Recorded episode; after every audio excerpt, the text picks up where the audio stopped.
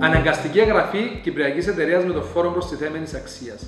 Η κάθε Κυπριακή εταιρεία είναι υποχρεωμένη να εγγραφεί με το φόρο προστιθέμενης αξίας εάν οι πωλήσεις της ξεπεράσουν τις δεκαπέντε χιλιάδες εξακόσια μέσα σε δώδεκα συνεχόμενους μήνες.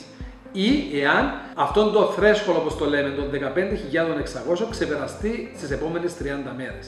Είναι πολύ σημαντικό να καταλάβουμε τι εννοούμε με τους δώδεκα συνεχόμενους μήνες, καθώς έρχεται στην αντίληψή μας ότι πολλοί μικροί μας πελάτες εγγράφονται στο ΦΠΑ χωρίς κανένα λόγο, αφού δεν ξεπερνούν αυτές τις δεκαπέντε χιλιάδες εξακόσια μέσα στην περίοδο δώδεκα συνεχόμενων μηνών. Για παράδειγμα, εάν η εταιρεία σας ή αν είστε αυτοτελώς εργαζόμενος και ο κύκλος εργασιών σας μέσα σε ένα διάστημα δεκαπέντε μηνών είναι είκοσι χιλιάδες και παράξατε τις πρώτες πέντε χιλιάδες τον πρώτο μήνα, ενώ τις επόμενες δεκαπέντε τους τελευταίους δώδεκα μήνες, δεν υπάρχει υποχρέωση για εγγραφή σας στο ΦΠΑ, καθώς δεν έχετε ξεπεράσει τις δεκαπέντε χιλιάδες εξακόσια μέσα σε δώδεκα συνεχόμενους μήνες. Έχετε μόνο κάνει δεκαπέντε χιλιάδες μέσα σε δώδεκα συνεχόμενους μήνες και έτσι δεν υπάρχει καμία υποχρέωση για να εγγραφείτε στο φόρο προστιθέμενης αξίας, ο οποίος συνεπάγεται με μηνιαία ετοιμασία φορολογικών δηλώσεων ΦΠΑ, έλεγχων και ούτω καθεξής.